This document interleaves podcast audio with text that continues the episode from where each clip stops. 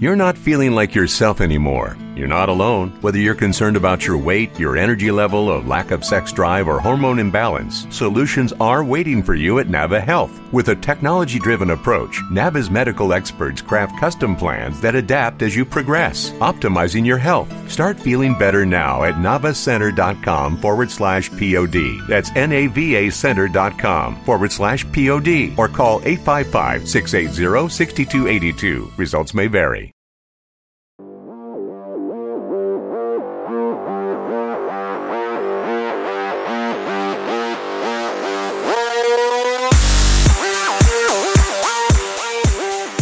Is the week to be thankful in the United States, and we would like to thank you for tuning in to DLC, your downloadable commentary for the week. DLC delivered the way it's meant to be, completely free. And that's thanks to our sponsors this week World of Tanks and Squarespace. Squarespace! They made that possible, bringing the show to you completely free. DLC, of course, the show all about gaming in its many forms games played on desktops, laptops, and consoles, and also games that involve dice, luck, and cardboard. I am your host, Jeff Cannata, that's with two N's and one T, and I'm joined, as always, by my friend slash co host slash nemesis, the guy who's already in line for Black Friday deals, Mr. Christian Spicer. Hello, Christian. Hello, Jeff. I got to buy all those amiibos, man. They're not going to sit on my shelf if I don't buy them. Got to buy them amiibos. Uh, oh my gosh, it is. Uh, it's Thanksgiving week here in the United States, as I mentioned. It's Black Friday week. It's tons of news. We got a lot of stuff to talk about. DLC is your downloadable Cannata, your downloadable Christian. But this week, ooh, I'm excited because DLC stands for Developer and Lady Crusader because we've got the developer of the new game Revolution 60 at Giant Space Cat, the co host of the Isometric Gaming Podcast on this very 5x5 network.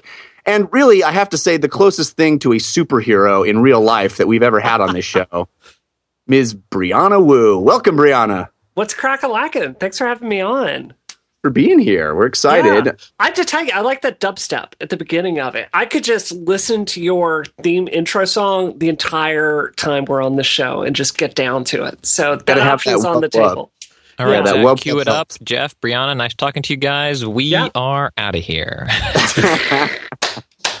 um, I have to say that uh, you know I feel like when when this show hits like four, five, six years going, we're we're almost to our one year anniversary, but we might regret the wub wub. I think it might be really? a little. Yeah. Uh, yeah, that could know. that could age I'm, badly. Like you could be yeah. the '80s. It could sound like you know '80s music sounds today, and you're like, oh, what's up with that? Like it gets dated super quickly. It only it only uh, ages bad for like three years, and then it gets awesome again. So that's true. It's, it becomes retro. So um, just stick with it. Stick with it when it's awkward and people are making fun of you. But mm-hmm. if anybody hasn't listened to Isometric, it's an excellent show, and it's also right here on 5x5 uh, TV. So you can check out uh, their show. They do it every what what day does it come out? Well, it comes out on Monday. We record on Thursdays, but uh, you know, one of the things, the reason I started Isometric is I was I was very frustrated with the lack of you know women's voices in video game podcasts, particularly, and I kept looking around for it, and no one was doing it. So I said, "Hey, I'm going to start my own." So I got three of the most awesome women I knew, and our token dude on our yeah. on our podcast, and uh, you know, it's it's great conversation. I agree. I thought, I, I, I thought you were going to say I got very frustrated by the sound of women's voices in podcasts. Oh I was like, wait a minute. Whoa. what? Yeah, the what? whole show goes off the rails four minutes in. That would be great. Uh, awesome. Well, uh, let's get to the meat of our show, and we start the show the way we always do with Story of the Week. Story of the Week, it's the story of the week. Story of the Week, Story of the week is the part of the show where we try to convince one another of the most important stories that happened in the world of gaming this week. You, the listeners, can submit stories for our consideration by using our hashtag DLCSOTW on the Twitters or by visiting our subreddit at reddit.com slash r slash 5x5DLC. Lots of cool stories to talk about this week. Brianna, as our guest, you get first pick what is the story that you're most interested in this week? So I can pick any story that happened in the last week and say that is my story. of the week. I think, um, you know, it's this is probably not going to be a popular choice with your listeners, but I thought all the critique of Dragon Age uh, Inquisition's hair was awesome, and as a developer, I felt very strongly about that. It's a fantastic game. I love that game. I'm addicted to that game. I did nothing this weekend but play that game.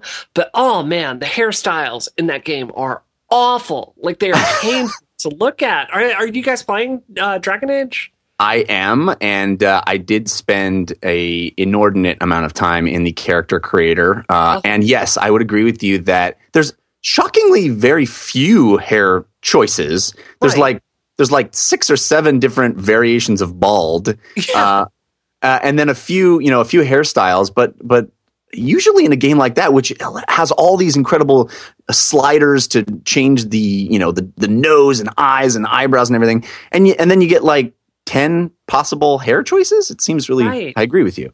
Well, you know, this is where I have to get a little nerdy as a developer and say, like, okay, so I don't know how much you guys spent on your next gen systems, but I think I spent 400 for my PlayStation 4.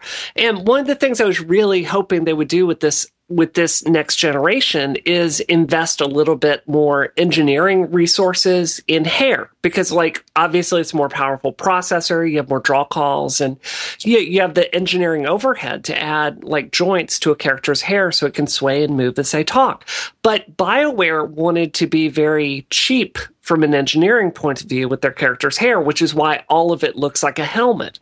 Yeah, so yeah. it's just it's like why are we even having next gen systems if we're gonna i mean do you guys want like more particle effects or slightly sharper textures? I mean i want humans represented better. So Um, i was really disappointed with that.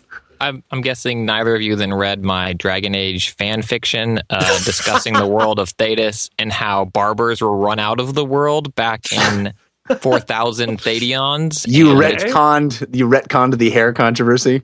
Yeah, after I finished making Prometheus a good movie, I retconned. well, I guess the the only defense here is that uh, you know, not too long into the game, you get a helmet, and you're pretty much wearing a helmet for the rest of the game, right? So yeah yeah I guess But, I mean, would you do that like i want to see my character's emotional reactions to what's going on i mean i want to feel Yeah. connected to my character and that's what makes a bioware game a bioware game so i don't know it's just it, really bothers me it hurts the narrative i feel well. I think that the game that is doing that really, really well as far as hair and expressive hair uh, right now is actually Sunset Overdrive. The hair in that game is fantastic. Everything about that game is fantastic. Like I want to go talk to my friends at that studio and be like, "How did you do your lighting? Like the the skeletal meshes look fantastic. Like every color in that game pops." I have never seen a game that puts like that character creator is so awesome at making like a female character it feels like she's a real person that could be in the real world. Do you know what I mean? Yeah. Love I will game. say, I will say though, I did see an article, I think on Polygon, uh, saying exactly how you can create a very authentic version of Daenerys Targaryen in uh, Dragon Age. So uh, good, good on them for figuring out the sliders for that. But I, I agree, the hair, hair is is definitely uh, lacking. Uh, but we'll talk more about uh, Dragon Age in the um, in the playlist when we're talking about our, our games we've been playing. Uh, Christian, what is your story of the week? So there's a lot of good stuff this week, but I feel like what I need to talk about is my most epic return story of Call of Duty Advanced Warfare. Assuming Oh, I get it. Your story of the week is about you. I get it. I get Yes. it. Okay. So let's catch people up a little bit on this. Uh, as we closed the show last Monday, you were going, you were literally leaving your house right after we finished recording, and you were going back to Best Buy to try to return Call of Duty Advanced Warfare to the big box store Best Buy because, in your opinion, it was broken, unplayable, it deleted your save, and you wanted to see if you could successfully return the game. Yes. And Um. Okay, so I went to Best Buy where I bought the game. Side note, I predicted you would not be able to do it, but go ahead. yeah, go ahead. I'm gonna I'm gonna guess that too. Well, should I just spoil it? So I went. I went to Best Buy, and I and you know I think the key to these types of things is keeping a level head and never getting mad at the person you are dealing with because chances are it's not that person's fault. Um, so I went and talked to a very nice person at the customer service, and they said you can't do it. And they got a manager. After I said, "Okay, we know, I know it's not your fault," can I talk to a manager? And a manager came over, and the manager was less helpful, and, and she was more curt and just like probably because it's a busy time of year and here she's dealing with some idiot trying to return an open video game. um, so she told me they can't accept returns. There are no special occasions, no workarounds, and it's because of the um, United States copyright law that actually forbids returning of open software. Now, I was never a copyright attorney, um, but I know that that's a bunch of crap. so, you know, I'm like, that's not true. Uh, I think what you're trying to say is, you know, there's a fear of selling open soft reselling open software because there's a risk that it might be pirated or that the key has already been redeemed. And then if you're selling something that has a software key already redeemed, then you as anyway it doesn't matter. And I was like, okay, well, is there someone higher up the food chain I can talk to? So she's like, you got to call 188 Best Buy. And I was like, okay, I'll do it. I'll do whatever you say. So I sit there, call 188 Best Buy. Very nice person answers the phone. I think his name was Carl. I, I don't remember exactly, but that's what's ringing a bell. And he, I explained the situation. He's a gamer, and he was like, "Oh yeah, man, the same thing happened to me. I feel really bad for you, but first of all, I don't know who the manager is there today, but there's no way you're supposed to be calling me. Like all I can help you with is placing an order or returning something you ordered from BestBuy.com." And I was like, "Okay, well, is there anyone there that you can transfer me to that I can talk to?" And he was like, "Nope, nope, can't do that. I was like, okay, is there a different number I can call? Then he gave me a number for like Best Buy corporate or some other um, Best Buy number. Then I called that number. Super helpful dude, really, really nice guy. His name was Steven, and he wasn't a gamer, but he understood. He was a good listener. I'm, I'm remaining calm, explaining this now for the fourth time in whatever it was, 20, 30 minutes and he's like, "Let me see." So you're telling this do. story in real time, is what you're saying. go ahead. Yeah, go well, ahead. I'm Go sitting ahead. the table. So the, the the the note of the story, right, is I feel like software returns, open software returns policies that happened around the time because it used to be like EB Games, you could return open games within seven days or whatever it was. But then when games started to include redeemable keys inside of them or piracy, you could just buy a game, you know, put all the discs on your computer and then return it. Stores started to get rid of that. Um, but now, when games launch broken and online play still doesn't work in Master Chief Collection, I don't think I've talked about it. I don't think as consumers you should be stuck with that game. So I'm explaining this to the guy at Best Buy. He's helpful. He tries, he tries, he tries. He runs it up, puts me on hold. Well, he says he's running it up, and he, he's like, "I can't do anything for you here, but I've uh, and I got an email on it. They've started." He said it's an official review of their return policy um, bestbuy.com to address this, what he said is sure to be a growing concern among their valued customers. uh, so that guy was killing it. And then he gave me a number for their for an Activision uh, rep, like I guess like through Best Buy purchasing. So I called that number and I talked to them, and this guy is less helpful. And he says, There's nothing I can do. You got to get it through Best Buy. You didn't buy it through us. Best Buy needs to be the one to give you your money back. And I'm like, Oh, well, Best Buy is saying you need to do it because you guys did the game and they can't do it. And so what I ended up doing is I straight up Batman 66'd it, where I'm holding my cell phone up against a Best Buy landline phone as I'm having the Activision guy and the Best Buy guy talk to each other Oh my god! via like two phones because they couldn't call each other apparently. And they, they I don't know what they're saying because I have it on speaker, so I can only hear one end of it. Uh, and the Activision guy didn't seem too happy or nice. But then I get back on the phone, and it ends up that well, I, don't, I haven't received it, and I don't think I'm going to. But he took my address, my information, and they said they're going to mail me a check, refunding me fifty nine ninety nine. Sales Wow. tax is not. He made a point to stress. Sales tax is not going to be included because that's the state's doing, not Activision's. Which was a really uh, part which Wow. really made me laugh. And then So you're you're you're supposedly getting a check, and but but no one took the game back. No one took the. I still have the game. I'm supposedly getting a check. Then an hour later, uh, I, in this process, I tweeted to Activision support or whatever, and I'm like, hey, this is what I'm trying to go through, whatever, seeing if that could help. Also, then an hour later, someone else from Activision called. I was driving, so I didn't, I don't know the number. I was driving, and this guy called, and he's like, I'm from Activision support. We saw your tweets, whatever. And he accused me of breaking the game, not only for me, but for everybody. He said, you know, if you turn off your system improperly while online, not only can you ruin your game, but the games of everyone. I'm like, well, I wasn't playing online. He's like, yeah, but now we might have a netcode problem. I'm like, what are you talking about? There's no way. That's just that's just science. Right, exactly. Anyway, so that was the biggest guffaw, uh, haha moment, I think. But long story, remaining long, I'm mm-hmm. going to get a check 10 years from now. Well, wow. we will stay tuned to find out if you actually get your check uh, my sources, which is this eight ball that I have on my desk, uh, point to no. So, um, but that's interesting. I give you a lot of credit for being tenacious. I would have given yeah. up, you know, like a one step into that process personally. Yeah, I have to ask, like, so what exactly happened? Like, your your save games were corrupted. What what precisely happened? So um, it happened twice. The first time mm-hmm. I only lost a level of progress. The second uh-huh. time uh-huh. I was on the second to last level and then went to restart my game and I, w- I could only select to the fourth level. And then I Googled wow. it and um, Sledgehammer Games had you know like a bug log and it was one of the known bugs at that time that they called a rare save game progression bug that would wipe your progress. Um, and as I researched it more, it looked like maybe there was a memory leak in the game that would cause it. Um, and so I got hit by it. And I feel like in a game of Call of Duty, replaying those levels to get back that, you know, two hours of progress isn't fun.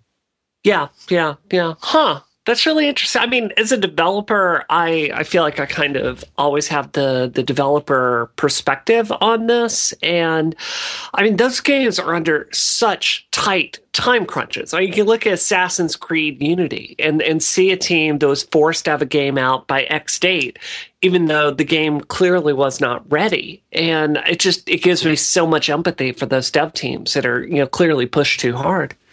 Did you guys see the uh, amazing video this week of the uh, Assassin's Creed Unity NPCs intruding on the cutscene? Yes. Anybody see that? Oh my yes. god, it's so funny. Awesome. So funny and there's this this, this really serious cutscene going on, and these these three yokels just show up in in all of the uh, angles that are you know the cinematic angles of the cutscene, talking really loudly in French. Uh, it's it's worth tracking down if you haven't seen it. It's pretty funny. I, what um, do they have? They have a procedural script there to populate the world with background noise, basically, right? Right. And they didn't have time to do QA to test everything, and somehow that's showing up in the midst of cinematic where it should be turned off. I mean, this is a a, classic case of not enough QA for a game. So yeah, you know. and it's these you know putting your flag in the sand and saying we're putting this game out on this date, you know, a year in advance or more, and yeah. there's no move in that date. It's just putting the game out at whatever state it happens to be in on that date. So yeah, yeah, it's a bit frustrating. Um, okay, well, there's lots of other stories here that don't involve Christian, uh, shockingly, um, and I'm having a tough time picking my one story of the week. So before I do, let's talk about some things uh, that are interesting in the upcoming. Well, this past week, actually, we had some pretty massive anniversaries, two decade, 10 year anniversaries, uh, one for World of Warcraft and one for Half Life 2. And um, it's really interesting to see the difference in the way these two companies are handling the 10 year anniversary. Blizzard, of course, celebrating celebrating, giving players all kinds of cool little rewards for logging into World of Warcraft uh, until January 9th, I think this is how long it lasts. But you get some cool pets and, and they're doing, you know, updating an old dungeon and doing some cool stuff uh, and making a big deal about it. And meanwhile, over at Valve, it's as if Half Life 2 didn't turn 10. They couldn't care less. Uh, there is no mention of it, no press release, no nothing. Mm. There's no no special anything. And of course, you know, we're all waiting around for Half Life 3 to happen. I think it's pretty interesting. I'd love Brianna for you to talk a little bit about it. Do you have any memories of these games? When did you did you play them at launch or did you play them later? And uh, what do you think about the differences in how these two companies are handling them? Well, I have to tell you, there was a certain point of my life where I said to myself, Brianna, you cannot play MMOs because it's stopping you from having a career. like, yeah. you know what I mean? Like, I get that addicted to them. And oh, being a dev is hard being a dev is a really hard career. So, you know, I very, I, I very deliberately canceled my World of Warcraft account. And, yeah, like everyone else, I've, um, you know, played Half Life 2. I've messed with Source. It's a very interesting engine. Gary's Life mod, like, it's very, very interesting. Um, I think it's, it's just a economic question. I mean, World of Warcraft is clearly still you know getting revenue through ongoing World of Warcraft subscriptions. I mean, this is a amazingly still an active game 10 years after it's been released. And I think that's very much to the credit of the art style they took. Um, what I find really interesting about Blizzard work in general is it's very technically scalable work. Mm. So you can look at it, it's low amount of bones, low amount of meshes. They use solid colors as opposed to a lot of fine texture work or normals or spec maps or anything like that. It's a it's a art style that kind of it's like Legend of Zelda. Do you know what I mean? It transcends yeah. time to a certain extent. So I think that that's a reflection of that, and I think it's very much to the credit of the the those mechanics that still hold up so strongly. You know, ten years down the road.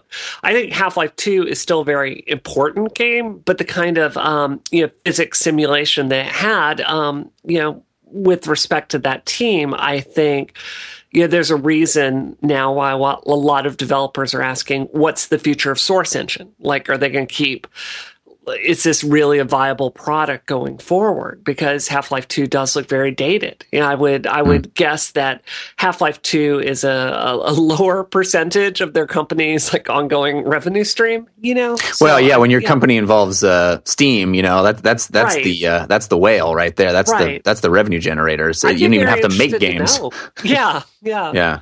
I don't know. I, that's that's my take on it. I think WoW is an amazing game, and you know, I've I've been very critical of, of Blizzard because I think. I think their portrayal of women is generally problematic, which is shocking to me if you look at the stats of women that play Blizzard games. Um, but I think as far as a company and the product they, they put out. Um, Hearthstone has amazing mechanics, and I think like as far as the people doing the science of game development, I think they're they're just amazing. It certainly seems like, especially as of this last BlizzCon, they really made a point to try to open their arms and invite women into the fold. And it certainly seems like their new IP, Overwatch, uh, yeah. uh, has a lot of really strong, interesting female characters. And I was really impressed with what Mike Morhaime said to open BlizzCon about, you know, how they want to be inclusive, and they really took a stand there. I thought that was that was pretty impressive. Yeah, as one of the women targeted by those people, I was particularly appreciative of those remarks. But yeah, Overwatch looks fantastic. My my main concern with that is I think if Overwatch is done well, the mechanics and characters will be tweaked. So if you are not a Twitch gamer, there will be a character you can play with that rewards tactical play or you know what I mean? Yeah. Rewards some other element. If Overwatch is done poorly, then it's just going to be another Twitch first person shooter. And I do appreciate the step forward with the you know the representation of women. I think those the character styles look gorgeous. Um, but my worry is with the playtesting cohort. Uh, you know, if if they don't make a specific commitment to bring in women with their playtesting cohort, they're going to end up with another, yet another game that's fine tuned for you know guys twenty to thirty, which is what happens when you you know put out a call for playtesters. This is why games tend to reward really hardcore mechanics. So, you know, I hope they'll I hope they will do more to make the game accessible to everyone beyond just you know character designs. That's a really interesting point about uh, playtesting to a specific demographic because those are the people that respond to playtesting calls. you know, yeah, I think that's a yeah. really interesting point. Oh, we found uh, this at Giant Space Cat like yeah. it, it, would, you would actually find that when you bring in, you know, and look, everyone is a valuable gamer. I don't care who you are, you should be included in a playtesting cohort. But men that were between the ages of 20 and 30 were very antagonistic and negative towards choices or tweaks that made the game more inclusive to everyone else. And, you know, I think that kind of explains why games tend to confuse and frustrate normal people when you hand them a controller. Interesting, yeah. Christian. What about you? What, what is your take on this uh, this interesting anniversary dichotomy between these two companies? Do, do you have any memories of playing Half Life ten years ago, or did you play it later? both. Uh, yeah, I played it 10 years ago and I played it in, in Orange Box re releases as well. It's a great game, but I think, um, oh man, I could scroll through the chat to attribute this, this like thought. I mean, World of Warcraft is still going strong. An expansion just came out. Um, Jeff, I can tell you're playing it every night because you're up past your usual 8 p.m. bedtime. It's uh, true. Tweeting about it. Bleary eyed at 9 p.m. Yeah, it's true. and Half Life 2 is a game that came out 10 years ago that Valve is not currently invested in that IP anymore. Why not? That's the question. Why not? Come on. We're all waiting should, for. Why should they? Because be? they ended the series on a cliffhanger. Yeah. And they promised us three episodes. No, and we're all sitting around waiting. What? They promised us. They, th- that was when Half Life Episode One came out. They said it was going to be three episodes. Right. That's not a promise. well, okay. I mean, you ended the second episode with a cliffhanger for the third episode, which you said was going to come out. I kind of feel like yeah, that's a promise. No, no, no. I mean, I agree, but it's like at some point, okay, who, you know, whatever. Uh, Superman Returns also ended uh, with the cliffhanger, and they didn't make another one, and I'm fine with that. Uh, you know, like it's a good game. So you're saying Half Life Two is the Superman Returns of video games? Christian Spicer direct quote. Uh, what I'm saying is, you asked why the, Valve isn't doing a big 10 year anniversary, and it's because to Valve, it's a game they made 10 years ago that they're not currently focused on or investing on the IP, then you asked me a second question of why is that? Then I gave an answer, then you looped that answer back to answer the first question you asked, which isn't fair. And the reason why uh, WoW, 10 year anniversary is a big thing is because by advertising their 10 year anniversary, it gets people that used to play the game that no longer play the game to re up their subscription to buy their stupid new expansion. It's business. Business, bro. Business. Yeah. Well, Half Life 2 is available for purchase on Steam. I think it's only 10 bucks. They, they could juice that game. It's a game that is important in the history of video games. I, I mean, I, I think the easy answer is to say it's all, you know, just, well, yeah, one company is still making money on this thing. And I, and that's true to a certain extent, but there is this massive gaping hole of, of, of, lack of information about what is one of the giant pillar franchises in gaming history, right? This is a game where everyone is waiting and for every year at E3, people go, maybe this is the year for Half-Life 3. Uh, and to completely ignore the fact that this massive game just hit a decade since its release, that's a big deal. And I think hmm. it's weird that this that this company is ignoring that and not making any mention of it. Um, I, I, guess I'd have to say when I think about the mechanics that made Half Life Two very innovative a few years ago, what were the two big things that made it innovative? The first was its you know its physics attributes. Like if they had a crate there, they would assign a number to breakability and weight and all these different things, and you know polygonal fragmentation if you broke it, and also story. So I think you have to look at it in 2014. Where are we as an industry? Um, I've actually never played a Call of Duty game until Advanced Warfare. And as far as being a cinematically scripted story, like we've come a long way since Half Life 2 as far as the ability to tell a story. So I think I would say that's other, because of Half Life 2. I would I would say agree it, with it, you. Yeah, it influenced yeah. games forever so but i think like so that kind of innovation that they can deliver there's a very crowded marketplace for that. Then you look at the other kind of advance that they've done and that is with the the physics and the breakability. Um, i think that what half-life 2 accomplished so well 10 years ago is now something that you can put in your game. I wouldn't say easily. It's not a trivial engineering challenge, but it's it's certainly doable. I mean, this is why things like physics exist. So I don't know. I think maybe my guess with Half Life Three is they've been waiting for a mechanic or a breakthrough or something to really put that kind of innovation that Valve requires itself to bring to games. So it's not just another you know FPS. I actually completely agree with you. I think I think yeah. that's that is the case that they are they understand the importance that a Half Life Three has, and they do want to change the game. And I, you know, I'm seeing a lot of comments here in the chat. Um, saying, you know, Half Life 2 is never coming out. Uh, it, it could only ever be a disappointment, yada, yada, yada. I think if people remember, I, I mean, part of what I, why I wanted to bring up these anniversaries is to talk about my memories of those moments.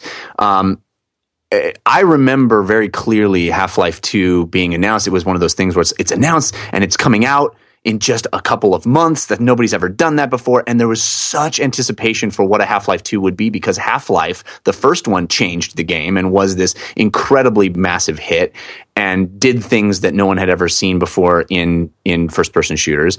And when Half Life 2 came out to such incredible expectation and exceeded expectation. I mean, there was a lot of drama surrounding it. There was this hack. Uh, there was, uh, you know, a delay after they said oh, it's only going to be you know, coming out in a couple of months. And Then they got hacked and they delayed the game. And there was all this stuff, you know, quote unquote, proving that they weren't ready.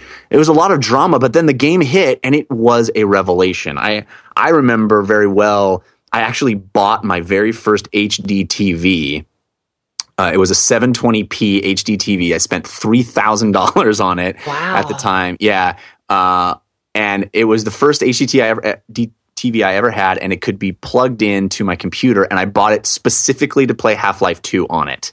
Um, and it was it was like I was it was this incredible new kind of experience. The gravity gun, all of that excitement that came with that game. It just I can't believe it was ten years ago. First of all, and second of all, it, it it really did live up to expectations. And I think that you're exactly right, Brianna, that Valve is smart enough to recognize A, we don't need the money, so we don't have to put anything out until we're super proud of what we put out. And B, when we do put something out, if it says Half Life 3 on the box, it better be genre defining and game changing. Yeah. And I think that they're, I think, I hope that they are coming up with something that fits those two categories. Can I just? I, I yeah, go ahead. Sorry. I just wanted to point out real quick, Jeff, that the story you brought up was also brought up so that you could talk about you. well, I was hoping everybody would talk about their memories of the. I mean, I, I invited everyone to talk about their. I, I love that game. It's a it's yeah. a groundbreaking game. If you remember Half Life Two coming out, I remember for me as a developer, it was it was mind blowing. Like, do you remember that gun and figuring out all the ways you could break puzzles with that? I yeah. do remember that. That was freaking amazing. Yeah. But I, you know, if you think about Valve and the standards they hold themselves to, which speaks so well for them as a company. I mean, I could not give you a single bad sentence about Valve. But Portal 2, they did Portal 2, and Portal 2 brought a lot more to that genre. It was a better story.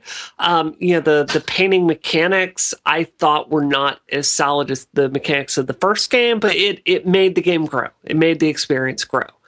And I just I, I try to think about what Valve would want to do, and I can't help but you know, one of the biggest advances for this generation is going to be programmable shaders. It's not so much the poly count that's going to drastically increase. It's this um, a really good example is like looking at the water for for Watch Dogs and you can see like the way that they program this ripple and you know, translucency spectral effect on it is really compelling it, it looks next gen when you see it yeah i can't help but think maybe valve is waiting for that kind of development to be made for a physics engine I mean, I've never played a game with like destructible environments that really didn't feel like it was cheating with scripting to a certain extent. So mm-hmm. I don't know. That's that's my hope. Well, I like how uh, Kent Doggy Dog in the chat room referred to it as Cannataversaries. Yeah, okay, I'll, I'll, I'll get you that. Um, we do need to take a second right now and thank our first sponsor, which is another video game sponsoring the show today. We are grateful to have World of Tanks.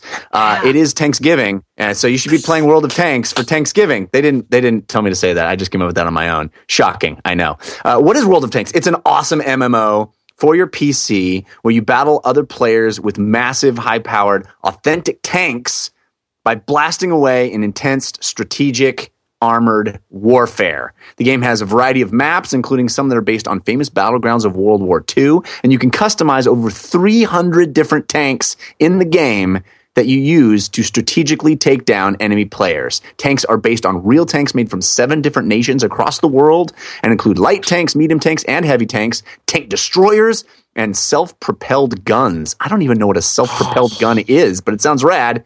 Each battle takes between 5 and 15 minutes, so it's quick to play, and there are different types of battles that you can choose from, so the gameplay is never repetitive. You can use your in-game garage to manage your tanks, chat with other players, buy new equipment, train your crew, and much more. You can also team up with your friends in World of Tanks and create a clan to go up against other clans in a variety of different battles. In fact, there's a new Stronghold game mode for clans, and it allows you to purchase land to build and improve your stronghold to get increased battle rewards for your members and your clan to benefit from. The more you build up your stronghold, the better benefits your clan gets. It's constantly being updated, and the best part is World of Tanks is completely free to play. You'll get in-game gold from battling to spend on upgrades and other content. But guess what? We're going to hook you up because World of Tanks is free to play. If you check it out because you listen to the show, we will hook you up with exclusive new content, including a premium, including a premium tank, premium time, and 500 bonus gold. All you have to do is go to worldoftanks.com, download the game, and enter offer code DLC. It must be all caps, DLC in caps. And we'll get you a premium tank, 500 gold, and some premium time just to try out World of Tanks. I'm not even really into military stuff, and I think this game is really fun. I'm digging it. World of Tanks. We thanks you for listening to our show. Check it out. Jeff, can I say something about that game? Please, That game please. is un- okay. I don't get paid anything to say this, so I will just tell you, I am married to the world's biggest tank like fanatic. Like my husband loves tanks. In fact, like our vacation this year is actually driving to Minnesota, so he can drive a real tank, and he's going to pay uh, a thousand dollars to drive a tank over a car and destroy it.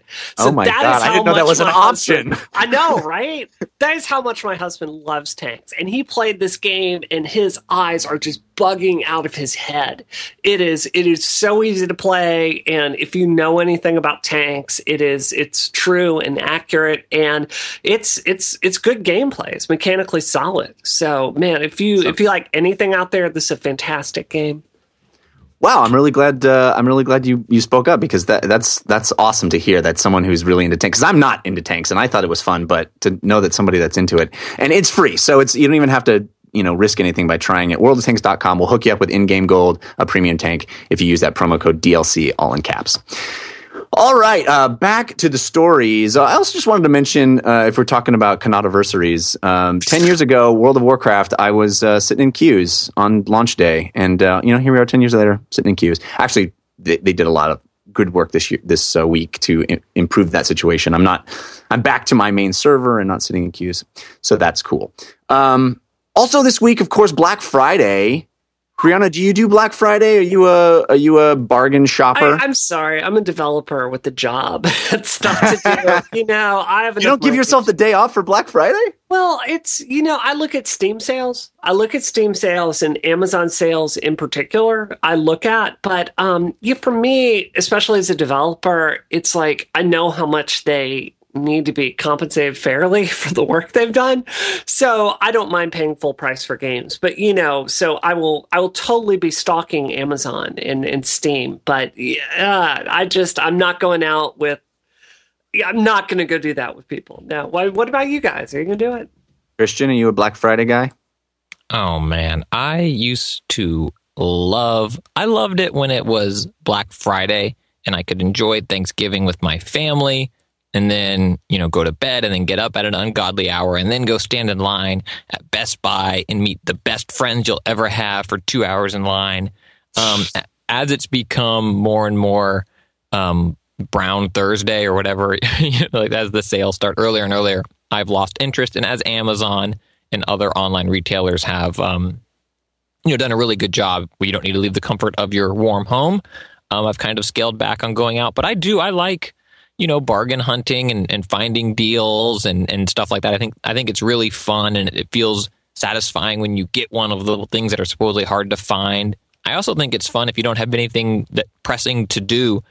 It's I find it to be really fun just to go out to Best Buy or Walmart on Black Friday without the intent of buying anything and just watching other people being stressed and like crazy and you're just there having a good time drinking your latte or whatever. It's fun. Um, Don't get I've trampled. Used, what what's up? I said, don't get trampled. Right. Yeah. Exactly. That's why you show up later. You show up after the the doorbusters, and then you just hang out.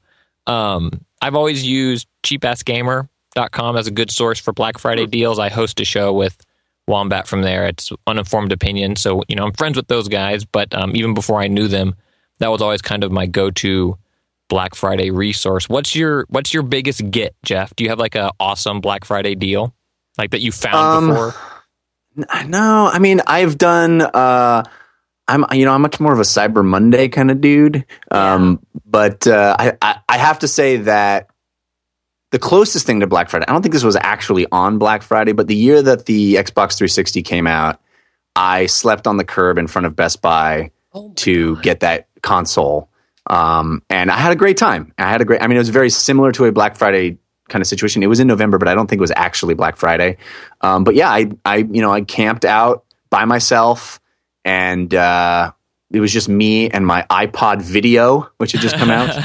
and uh, I waited. Yeah, I waited to get the Xbox 360, and it was really fun. And, and like you said, you make friends with people, complete strangers that you would never hang out with, but they were there all, you know. And my girlfriend at the time came down and like gave me some food to stay in line, and uh, it was, you know, it, it, it's a, it can be a very fun thing. You know, like standing in line for a movie or something. I, I think people who just kind of turn their nose up at line standers uh, are missing the point that it's not it it's it's part of the celebration of the event is just being Yeah. there together. It's it's cool. Yeah, I've done that with Apple events to like Yeah. you know, to go buy dev devices because for us, when Apple puts out a new device, it's you know it's not like I enjoy it as a consumer. We have to like you know figure out how to get update our game for it. So it's always a blast going and doing that. But man, that's hardcore. That's I, I, I think my favorite part about Black Friday and Cyber Monday is all year long there are games, and I'm like, well, I'm not going to pay $60 for Wolfenstein, but I know I'll pick it up at some point this year. And I know that I'll be able to grab that for, you know, 10, 20, $15, something like that. So it's it's always fun to like pick up those those B games. You know what I'm talking about? The ones where you don't want to run out and buy Yeah. it, but yeah. Sure. So Wolfenstein's not a B game. I, I've heard that. I've heard that. It's so good. I, It's I very feel first like person shooty. Yeah. sure yeah no it definitely is is that I, I feel like for me i'm showing my my age perhaps like standing in line and whatever has kind of become less fun and less interesting as slick deals and even people on you know ass gamer or wherever like there's resellers that are going out there and, and sitting there and, and camping out and buying 10 to put on their ebay store and it's less of oh you're like me we're a fun group of people all excited about the 360 or the ps2 or the super nintendo and now it's more um, schleppy dude there the stereotype right like schleppy dude there doing his business or the guy that was hired $20 to stand in line and whatever whatever whatever and now that we don't have iPad, iPod videos and iPhones, it's a little less communal event because there are people there with like generators and their console in their tent. I think that's cool. I don't Yeah, know. Yeah, I do too. I think it's cool. Uh, and just doing a that is as hardcore gamer should get if you're bringing a generator out to play. yeah, that's rad. Yeah. Um, I'm just doing a cursory glance over some of the uh, deals this year that have already been announced. Uh, It seems like if this is if you waited a year to get into the current gen of systems, then this is the time because it feels like it, bundles are the Black Friday deal du jour because uh, we got massive discounts on really pretty awesome bundles like PlayStation 4 bundles with The Last of Us Remastered and GTA 5, uh, Wii U bundles with like every good Wii U game that's come out so far, including Super Smash Brothers, uh, Xbox One, uh, Assassin's Creed bundles with both Unity and Black Flag. So if you and, and you know deep discounts on these as well. So uh, if this was your plan, kudos to you because uh, it, it turned out I think pretty pretty good that you'll get a, a, a good deal if you can be one of those people into the store or online in time. Um, so- do you see yeah. any do you see any deals there for uh for 3DS by any chance? 3DS, it Yeah, looks like uh, with Mario Party Island Tour. Um, That's Okay, the GameStop and Best Buy Yeah, are both yeah. doing that for. Uh, Best Buy's got it for 175 bucks. Acceptable. Yeah, I lost and- mine at uh, PAX Prime this year, so I'm looking to Ah. like get a decent one upgraded again. Well, I'm tempted by the 3DS XL, which Yeah. is uh, you know they're doing uh, bundles for that. Sears has a 170 bucks when you purchase a game 3D XL. Anyway, because the new one's right around the corner. Yeah, that's right. That's right. Uh, okay. Um, another couple of things I wanted to bring up before I get to my actual uh, game or story of the week. Um, our friend Geoff Keighley's game of the Year, or excuse me, game awards are uh, nominees have been announced. The game awards I think are going to be next week or not actually, excuse me, the week after. Uh, and the the nominees are announced. Some interesting stuff. Uh, I'm particularly impressed by the game of the year because there's some hev- massive heavy hitters that are not on this list. So, real hmm. quick, the nominees for game of the year Bayonetta 2, Dark Souls 2, Dragon Age Inquisition, Hearthstone, and Shadow of Mordor. Uh, wow. I, I think that's a pretty solid list. I'm surprised, you know, you're not seeing games that I think would sort of be there if this was still the Spike TV Awards. You know, the, there's no Call of Duty, there's no Sunset Overdrive, there's no uh, Assassin's Creed. There's there's a lot of stuff missing no from that Destiny, list. No Titanfall. Yeah, Destiny's not on there, right? Yeah. I don't yeah. think Destiny's game of the year. I'm sorry. I don't either. Not, no, I agree with you. Qualify, yeah. But it's it's of a caliber that usually gets nominated. You know, it's yeah, the, yeah, yeah. Usually in these cases, it's it's more like most talked about game of the year is really the subtext. Um, and so I'm sort of impressed that, especially even like a, a free to play, you know, iPad game like Hearthstone is is a game of the year candidate, and I think mm-hmm. deservedly so. But um, any games here, Brianna, that uh, other than Revolution 60, that you think uh, uh, should have made the list that uh, that didn't? I will not be endorsing my own game for game. it's about journalistic ethics, Jeff. right, right. Um, yeah, my my choice for game of the year is I think it's going to be an outlier for a lot of people. Um, and I have to say, like that list you just gave of games is so dude heavy. I'm sorry, every one of those games you you, you named are games for dudes. I mean, uh, yeah, Dream. Bayonetta well, Bayonetta. Okay, I'll give you that. I love Bayonetta. God, I love Bayonetta. But um, my my current vote for Game of the Year, after a lot of thought, has been Danganronpa for uh, PlayStation Vita. And, you know, it's not the most beautiful game. It is not the most technically impressive game. But what it is, is an experience completely unlike anything I've ever had in a video game. Um, do you know that feeling after you beat a game and you turn it off and you're thinking about it for days afterwards? Do you know what I'm talking about? Oh, sure. Yeah. That's called World of Warcraft for me. Right. But go ahead. Okay, that's cool. That's cool. Danganronpa is amazing. It's got amazing characters. And um, I think it's just a, a an it's an astonishing game. So if you like story based games, uh, Danganronpa is as good as it gets. Uh, the other game I think is very high on my personal game of the year list would be Dreamfall Chapters, uh, mm. which is currently out for Steam. Um, Dreamfall is a beautiful, well told epic story of it, it's just so visually beautiful. You have to play it to experience it. And it's again it's not like a destiny mow and you know mow and shoot everything in sight. It's a very cerebral story with characters you're going to care about.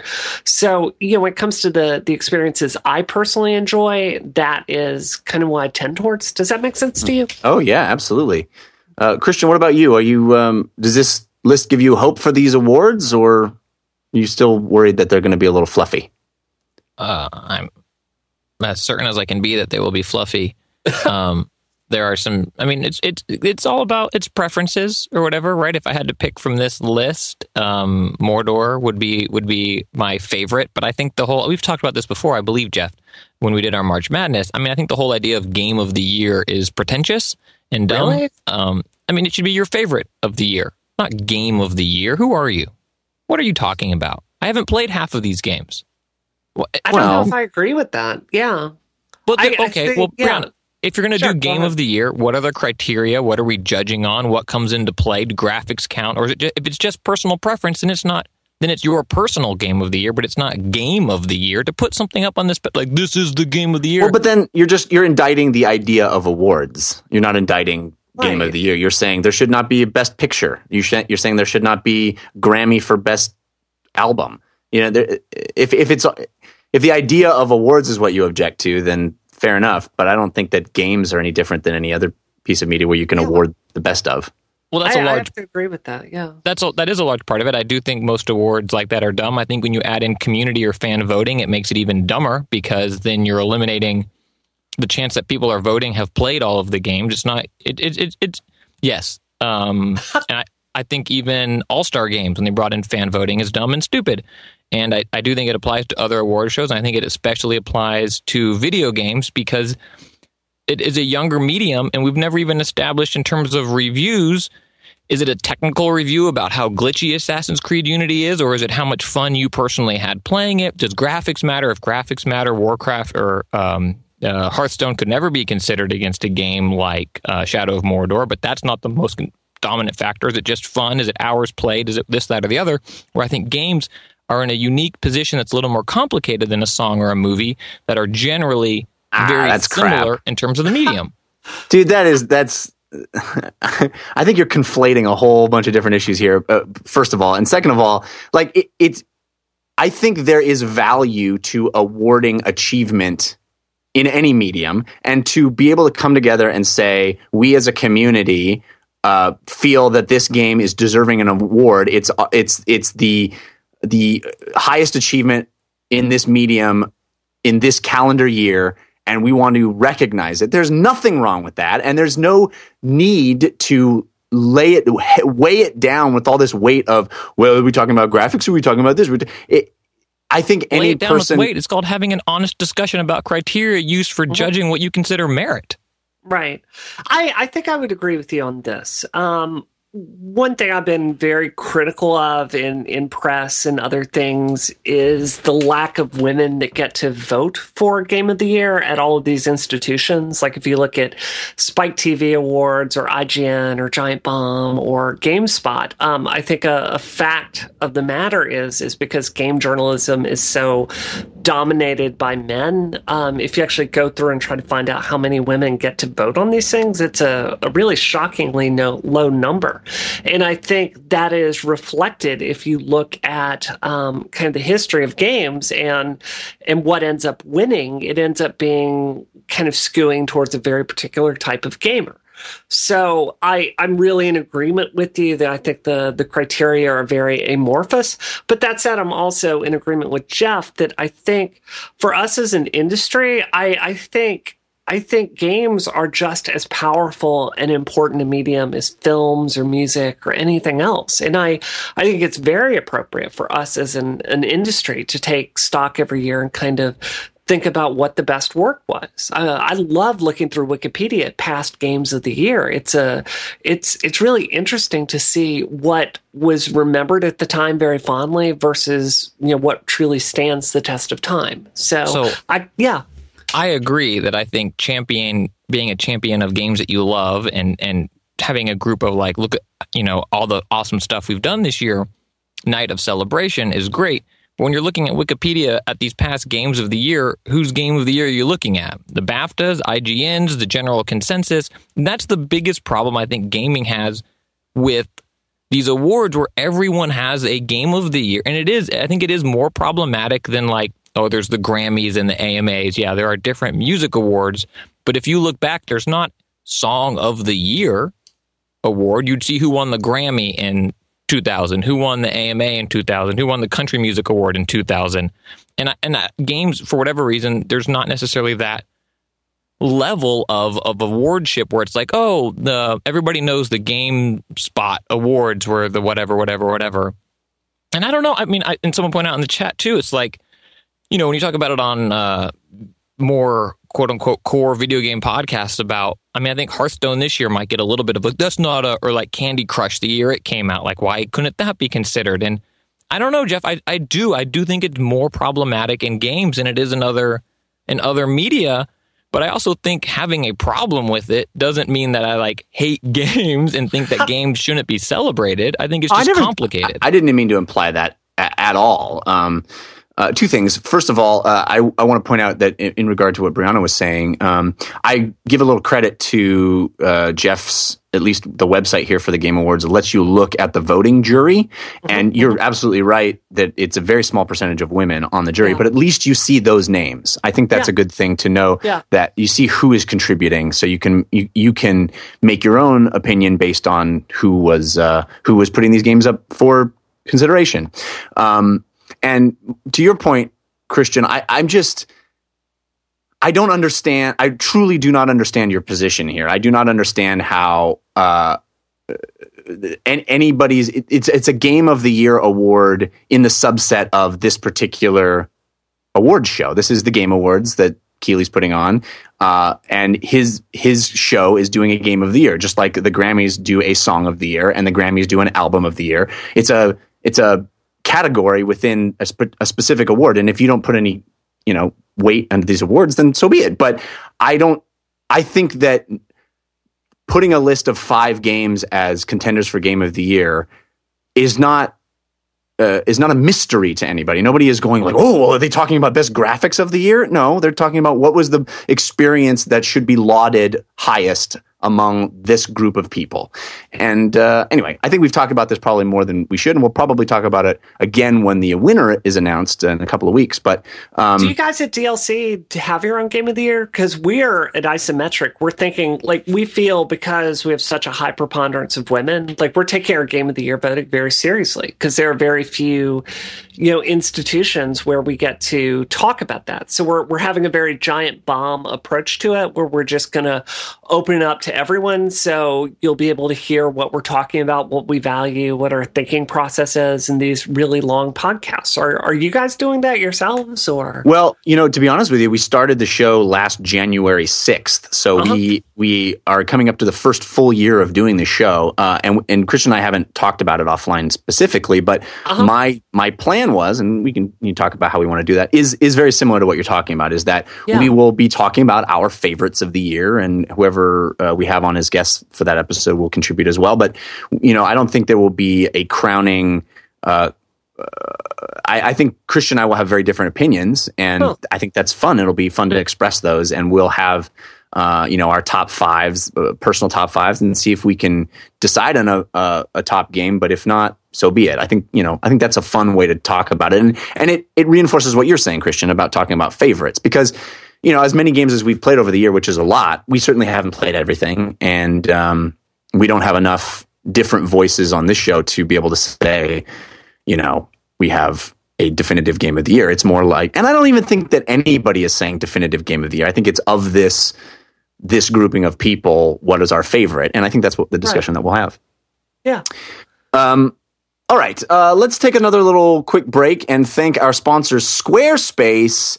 Squarespace is awesome. I've used it for many years. My personal website, jeffcannata.com, was built on Squarespace, is housed on Squarespace. You can't bring it down because Squarespace is so rad.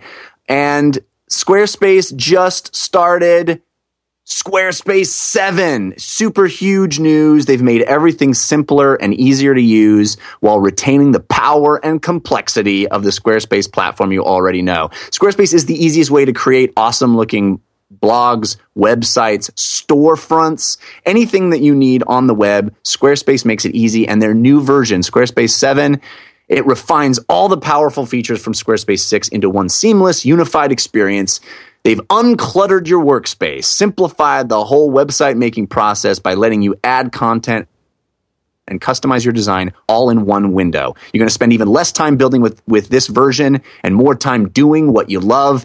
We're going to give you a free trial. That's free, free. That's not even having to put your credit card in free. Plus 10% off if you go to squarespace.com and use our promo code Jeff sent me, J E F F S E N T M E, all one word, Jeff sent me. You're going to check out the new features of Squarespace 7 like cover pages. It's awesome. There's Getty Images integration now. You get access to over 40 million professional stock photographs that ordinarily cost hundreds of dollars, sometimes thousands of dollars per image. Now they're available for just 10 bucks an image to Squarespace customers. It makes you be able to make beautiful, interesting, unique websites. Like I said, I love Squarespace. I've been using them for many, many years. And we're going to give you 10% off your order. And it's free to try. So check them out. Squarespace.com slash DLC. Squarespace.com slash DLC with that promo code Jeff sent me.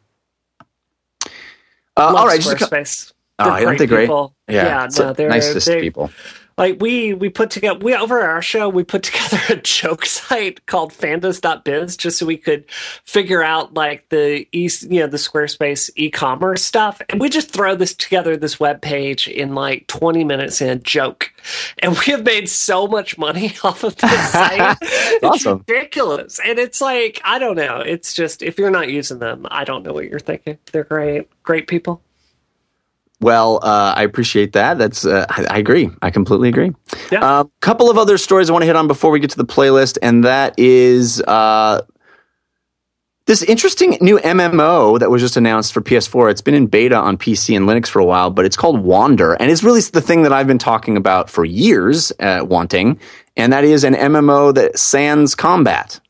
I love hmm. combat in my games. I like blasting stuff and hunting and crazy beasties and all that stuff. Yes, yes, yes, I love it. But couldn't we come up with a way to make a really interesting game world without any combat whatsoever? Well, it sounds like this game uh, from a Melbourne developer uh, is going to attempt just that, and it's being being ported over to PS4, and it's it's got a uh, release window of um, looks like March 2015 and you're exploring. That's the key gameplay loop is exploring this really beautiful environment. The uh, teaser trailer was just released and it looks really pretty. And you yeah. you uh, play as different anthropomorphized creatures and plants and stuff. A tree, and a flying creature and stuff.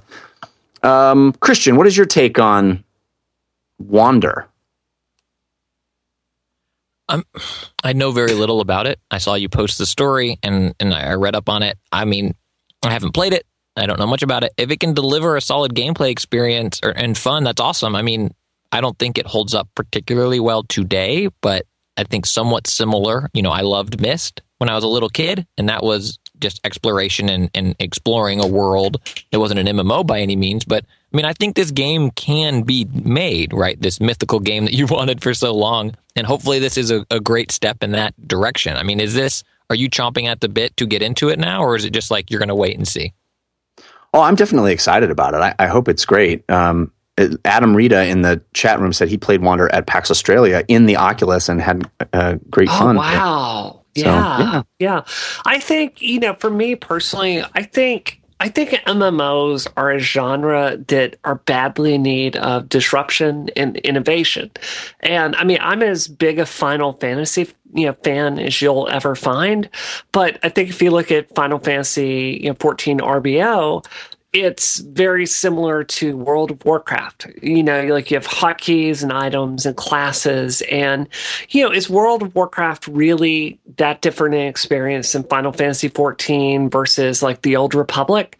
I, I kind of feel like, you know, speaking of the 10 year anniversary of World of Warcraft, we found this one core grind mechanic idea that worked and it, it's very frustrating because I don't feel like we're really innovating outside of that space. And sometimes to to innovate, you have to throw something away that that really works.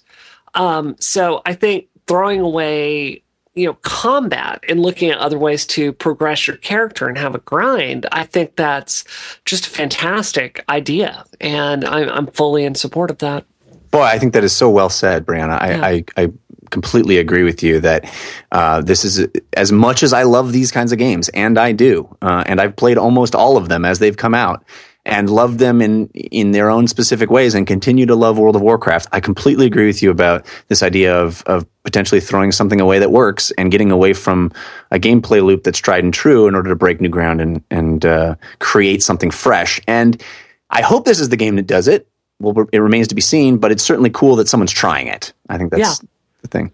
Um, I think, uh, like, especially with the Oculus, I, as a developer, you know, Oculus is, you know, this is just Brianna's opinion. I don't think PS4 matters. I don't think Xbox One matters. It's just a trivial upgrade in the long run. I think the only thing we're doing that really matters as an industry, as far as pushing the entire idea of games forward is Oculus and the ideas like Oculus. So I think if um, you know they're experimenting with the the frameworks that will let you plug this game into that, I think that's that's awesome, and that's the kind of innovation that we need. Like make you feel immersed in environments and starting to figure out the the gameplay challenges that happen when you're you're in Oculus, uh, because it does introduce a whole new subset of, of, of challenges. My favorite comment in the chat is from Lawman, who says, "It better have a slash dance, or so help me." Because that's what makes an MMO an MMO. You know, you know, is the slash dance. Yeah. Um, yeah.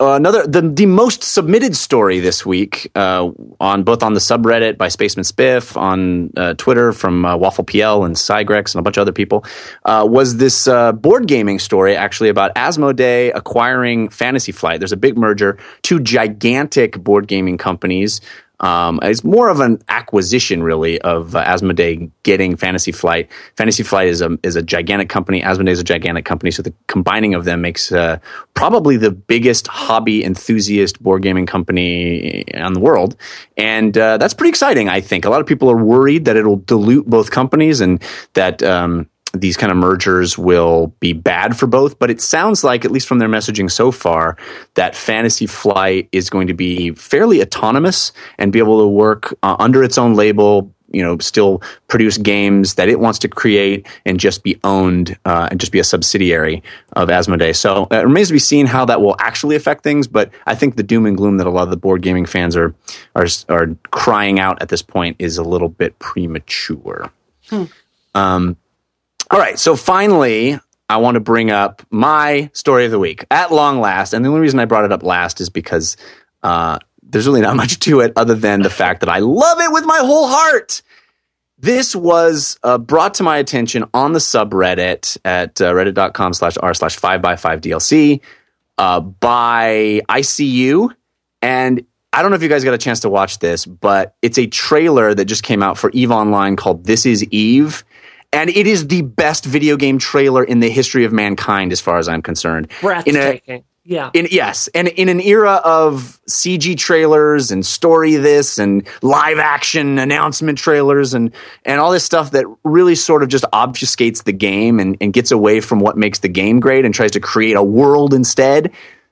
This is about why the game is amazing. And I urge everybody to go check it out. It's on YouTube. It's called the This Is Eve trailer. It's already got over a million views, so a lot of people have checked it out. But my God, it makes me want to play Eve, uh, even though there's definitely sections of the trailer where I'm like, ooh, that looks really complicated. but um, but it, it's wonderful because it's it's gameplay visuals of the game interspersed with voiceover of people online playing it together and just the joy. It's about the joy of playing games and playing games together. Um, Brianna, you, you were exclaiming. Did you get a chance to watch this? Oh God, yeah, like three times. I think you know I've tried to get into Eve like four times, and I just can't. I was hoping you know Dust Five One Four would be a place where I could get into it, but even though Eve is not a game for me, I think you have to. I think there's so much about Eve that just it it deserves praise. The design work is. Stunning. And I don't know where we as an industry decided after the 90s that space combat or like that that aesthetic of spaceship games uh, was no longer interesting to us. Like what the what happened to us? Why wasn't why don't why aren't are we still doing this? Because you can look at the ship design in Eve and it's it's gorgeous. Like, do you know when you're watching a new Star Trek movie and they show you like the new ship designs and your your heart just skips a beat as you're looking at it? Like that's every second of this Eve trailer. And the yeah. you know, the VFX are beautiful with the light sourcing effects and the planets and the war and the like you said, the joy of the players. I mean, Eve is a community where you had an epic battle take place, and they went and built a statue, a freaking statue in the real world to celebrate that. And yeah. how can you not love a game in a community that that shows that level of love for a game. And that's why we all got into this. And I just think in an age where games are so politicized and, and like it's just, it seems like a new fight every single day. I just, I love this trailer because it felt so joyous. That's exactly my sentiment. Uh, I, I just it reminded me of what's wonderful about gaming and and just Yeah. the hearing the the shock and the awe and the just the, the the fun people were having and the camaraderie, really camaraderie too. Yeah. Uh, Christian, did you get a chance to see this? No. Oh, Are you all judgment. right, Christian? I feel like you're not. You're having a bad day. Did I? Are you okay? No, I'm great. I um, am not interested in this game. I'm not interested in watching a great trailer, trailer for a game. I am not interested in. I'm sure it's fantastic, but you know, limited time, limited bah resources. humbug. Jeez. Well, we haven't gotten to. I mean, I'm on an amiibo quest, Jeff. I'm on a quest for amiibos. New amiibos are coming out December 14th, I think. I mean, I've got important stuff to do with important people like Samus Right. and Mario and Wii Fit Girl, and it's a busy day. All right. Well, then I let's can confirm amiibos aren't great. well let's get let's get let's get to that discussion. Spoiler. We'll yeah, get yeah. we'll get to uh, we'll get to the playlist now. Ooh,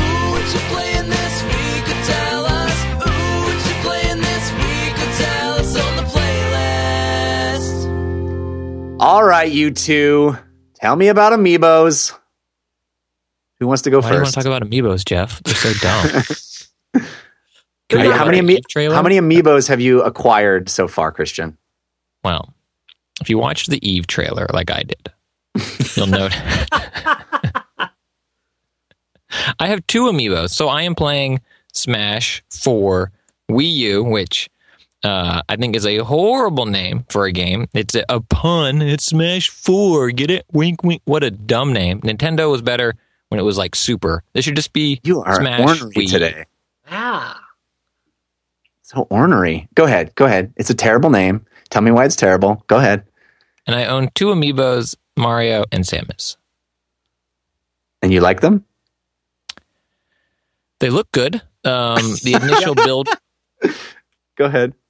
The initial build quality of them at E3, they looked great. Um, and then you saw some shots of actual production figures, and you know people were like, "Oh, they don't look as good as they did at E3 because obviously mass production is harder to do than hand painted or whatever." Um, but and I guess apparently there are some links that have like lazy eyes or cross eyes or something like that. But my Samus and my Mario, I mean, they're sitting on my shelf next to my um, Batman bobblehead and my Ryu I got at Comic Con like five years ago, and they look great. They're great sitting there. Um, yeah, I, I think they're great little. I, I wish they were cheaper. I think they're like what twelve bucks, something like that. But they look great. I think they're awesome. Brianna, do you have any uh, amiibos?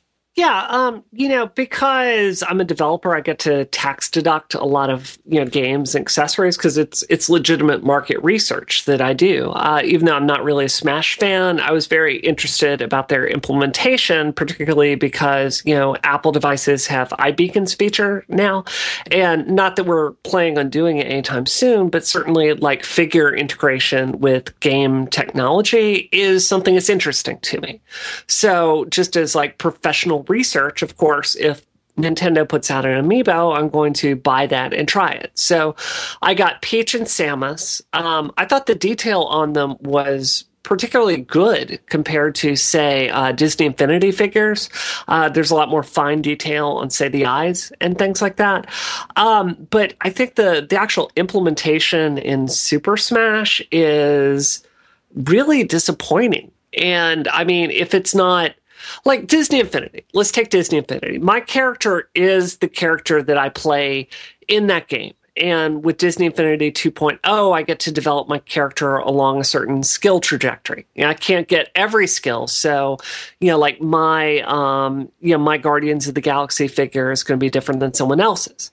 Um, here with the amiibos, it's just like you get these small tweaks in a very Tekken way to stats, and you can tweak moveset and colors a little bit. But is it really worth like getting this figure off the shelf and touching it to your NFC port on your Wii U constantly? To me, that answer is no. So, um, you know, it's it seems to be another example of what Nintendo does, does very well, which is introduce gimmicks that let them sell trinkets to go with it and make a lot of money. It's really surprising implementation from my perspective. I think that the Disney Infinity or you know the uh, Skylanders version, it just seemed like a no-brainer. Like that's what everybody else is doing. Why aren't Why aren't you doing that? That's, I don't understand why they did that that way. It seems so odd to me. Well, But- I mean, part of it is right. They're usable and uh, they're trying to be cross gameable, and it's all types of games. So in the Smash, implementation, and then in Mario Kart, which is the reason I decided to get Mario.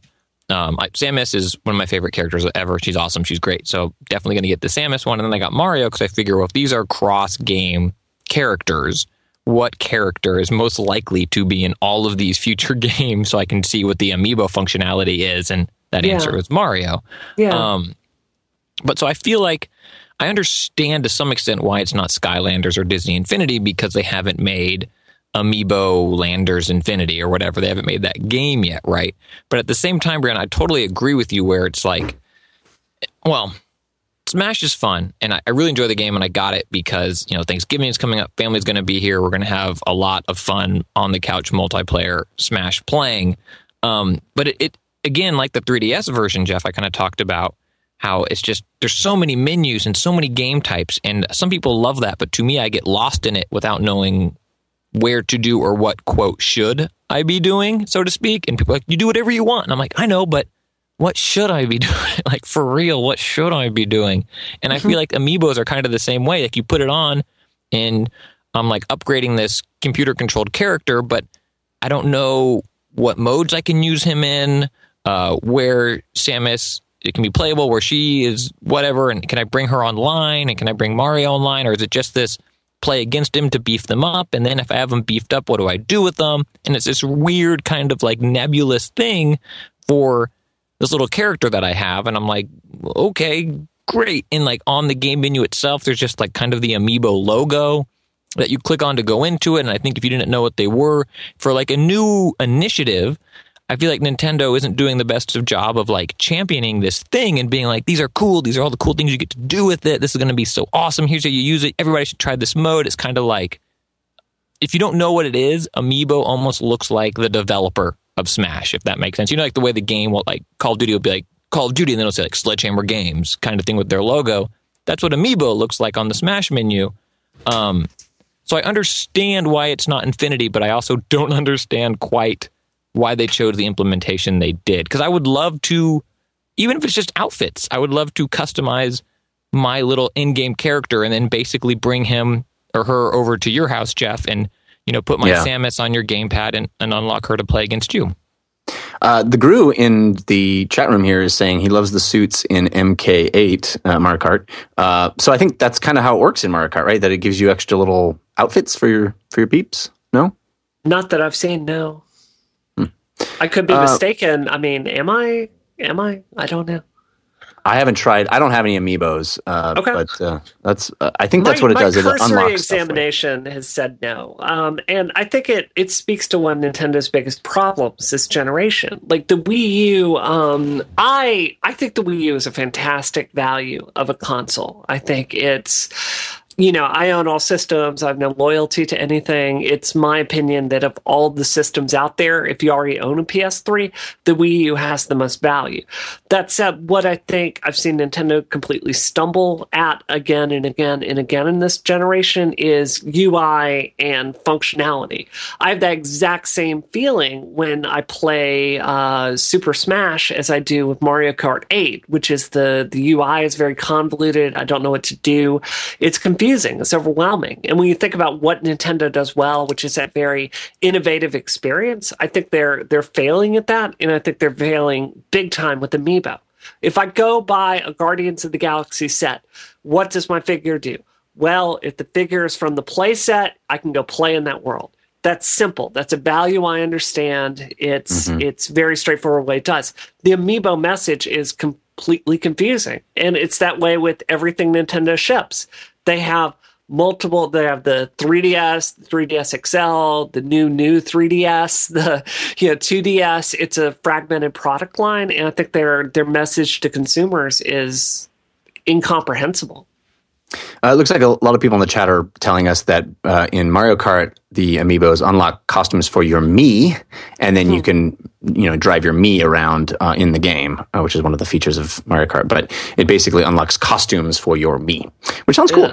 Um, we're running long already, but I definitely want to talk about yeah. Far Cry. Uh, no, no, no, sorries. Lots, lots of good stuff. Um, Brianna, you've been playing tons of Far Cry 4, Oh right? yeah. Oh yeah. And Oh, you were a fan of Far Cry 3, like I was. Oh yeah, I I know Far Cry Three got a lot of heat from people for the for the narrative. I thought it was a modern Heart of Darkness with like this guy in the modern age that you know is a kind of frat bro and finds out like in this world of electronics and all this nonsense that he's really good at killing people and being a warrior. And I thought the character progression that was astonishingly great.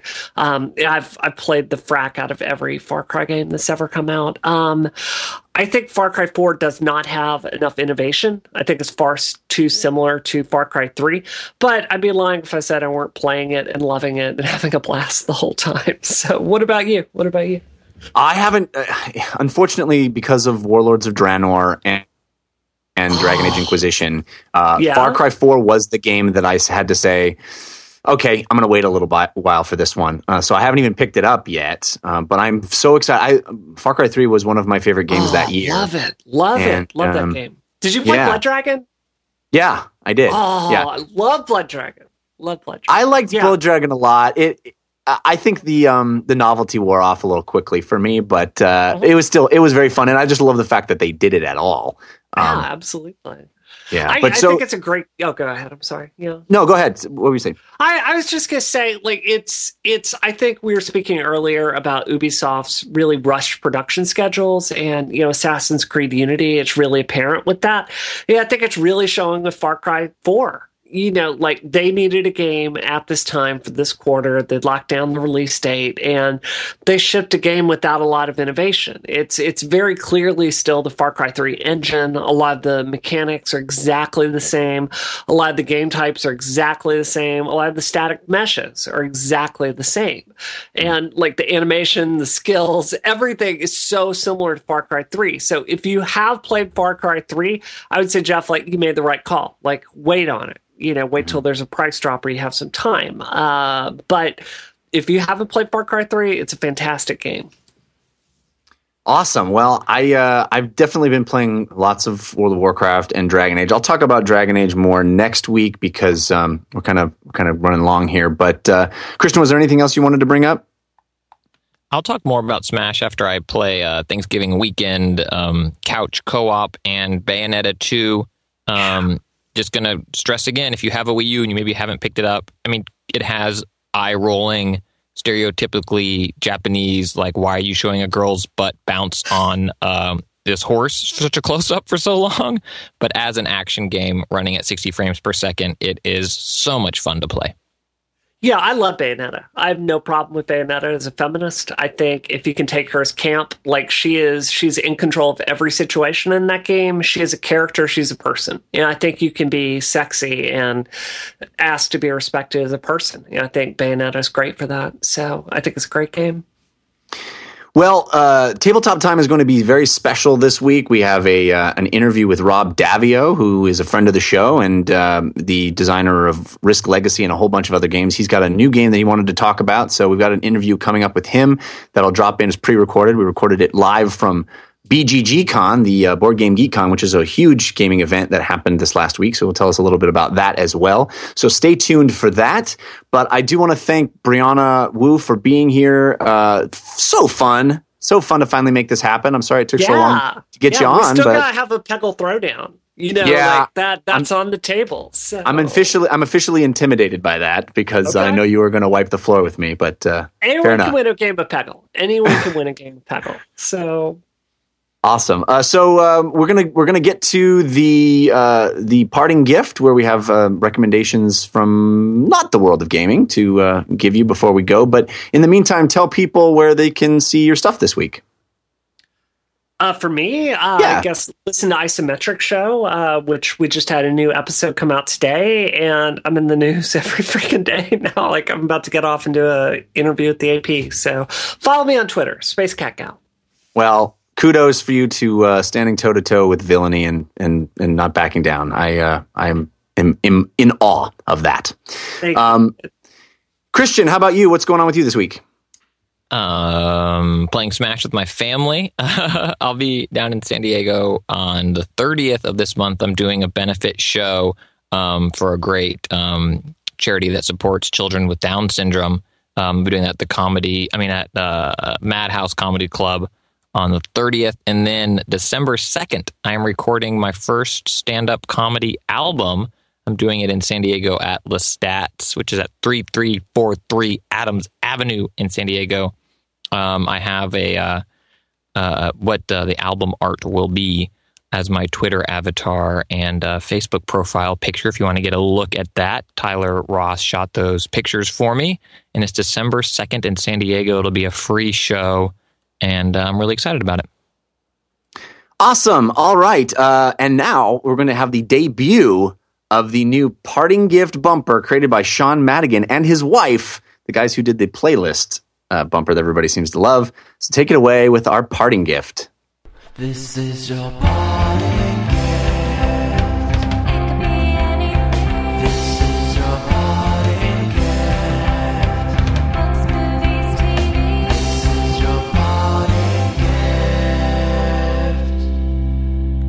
Perfect way to wrap up the show, uh, even though it's not officially the end this week. Um, Brianna, do you have a parting gift for the people?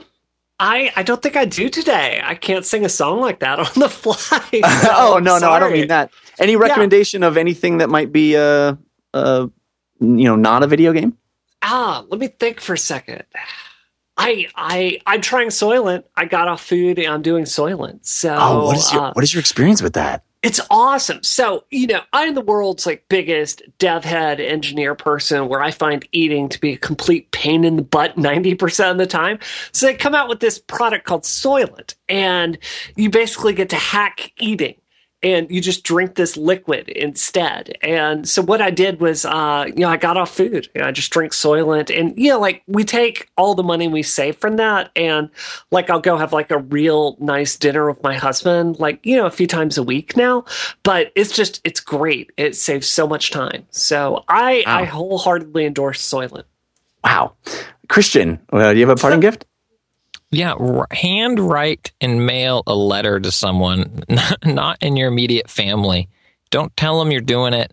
Uh, write just normal stuff, whatever you would say, like, "Hey Jeff," whatever. Just write a letter to it, to them, mail it. Don't tell them you're sending it, and it's awesome. It's so much, it's so much fun. It's so weird. Uh, if you want to have fun, do it. Like a week later, your friend will be like, "Uh, did you mail me a letter?" Like, "Yeah, I did," and just leave it at awesome. How do you mail a letter? What does that mean? That's, I don't, they have I don't I, I think they have computers for that now. yeah, um, yeah. Um, I uh, I was in Chicago this weekend. First time I'd ever been there. It was funny the, when I, you know, first arrived. The first thing that, that came to my mind was I think I've been here before in video games. Um, but uh, I had an epiphany, and I think uh, my my parting gift this week it seems appropriate because it is Thanksgiving here in the United States. Uh, and I think I think I figured out the meaning of life, guys. So my parting gift for you this week is the meaning of life. Are you ready? It's people. People. Uh, as much as we love video games, as as much as we love uh, all, all kinds of media and geeky stuff, it all comes down to people. Treat people well, befriend them, hang out with them, spend time with the people in your life that are important. The older I get, the more I realize that my younger years, uh, I didn't realize how important people are and how enriching to your life they are. Uh, I am so thankful for everybody involved in this show. I am so thankful for all of you listening to the show and uh, games have become a way for me to just get closer to people. And I think that uh, it's made my life better. And I urge you guys all to prioritize the other human beings in your life uh, and you know be selfless, give to them, and uh, you'll you'll feel great. So it's a little soapbox moment, but uh, it's something that I genuinely feel. That's such a positive moment to end on. Like, Oh, wow, you make me want to be a better person listening. To Oh well, I I I you know I believe strongly in it, and I think it's I think it's true. Uh, so anyway, so we're gonna pitch now to our uh, tabletop time with Rob Daviau. But thank you so much, Brianna Wu. You're awesome. Thank you, Christian. Thank you, Zach Holder, for uh, for producing the show and being amazing every week. And thank all of you for w- listening. Have a wonderful, safe Thanksgiving if you're in the United States. Be safe on Black Friday. Happy holidays, and until next week think about what you put out into the world, make it a better place.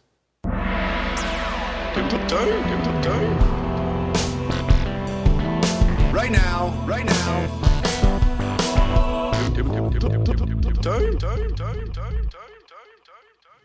It is indeed tabletop time, and I have uh, a fantastic guest who is officially friend of the show status at this point because he's been on before. Game designer, board gaming luminary, Rob Daviau. Welcome back. Thank you. I, I'm a friend and a luminary. I feel awesome. Yeah, yeah, you've you've earned it. You've earned Thank it. you. Um, Thank you. People loved the last time you were on the show, so I'm excited to have you back. And it's even cooler because you're talking to me literally from the show floor of BGG Con. Yes. Well, I'm in my room, but I was on the floor just minutes ago. You're ruining the illusion, Rob. I, uh, you can put some crowd murmur in the background. I am totally on the floor of the show. um, so from the metaphorical floor of the show, Rob Yes. Daviau. Yes. Um, uh, it, you've been to BGG Con before, I'm assuming. No, it's my first time. Really? Yeah, it's the Very tenth cool. one, and I just made it. I have not been yet. Um, so tell me what you've experienced so far. I mean, we're just uh, as you and I are talking right now. It's Thursday, so the con has not really gotten to full swing yet. But Uh, yeah, yeah. It, it started yesterday, actually. yeah, but I and- guess the weekend would probably be the the height of it. I'm I'm guessing. Well, you have to uh, kind of sign up ahead of time. So I think people who are signing up, except for the Dallas locals, are per- pretty much committing to a large chunk of time because this thing was rocking when I rolled in at like 10:30 last night. Wow. I mean, there was just a ballroom of, I don't know, 200 tables full of people playing games with no sign of slowing down. That's awesome. Yeah. I've It heard very good things about that show. How do you compare it to other conventions you've been to? I feel like, well, it's first of all, it's focused really on board games. So I'm not seeing any role playing, any collectible card games, uh, no tabletop miniatures. It's board game, board game, board game, given the name, not too surprising. And people are here to play. There's no kids, there's no cosplay. So it's like the, the sort of industrial workmanship of conventions in that sense of I'm here, I'm going to play 15 games in a day and I'm going to get up and do it again tomorrow. Wow. Um, that sounds like a- heaven.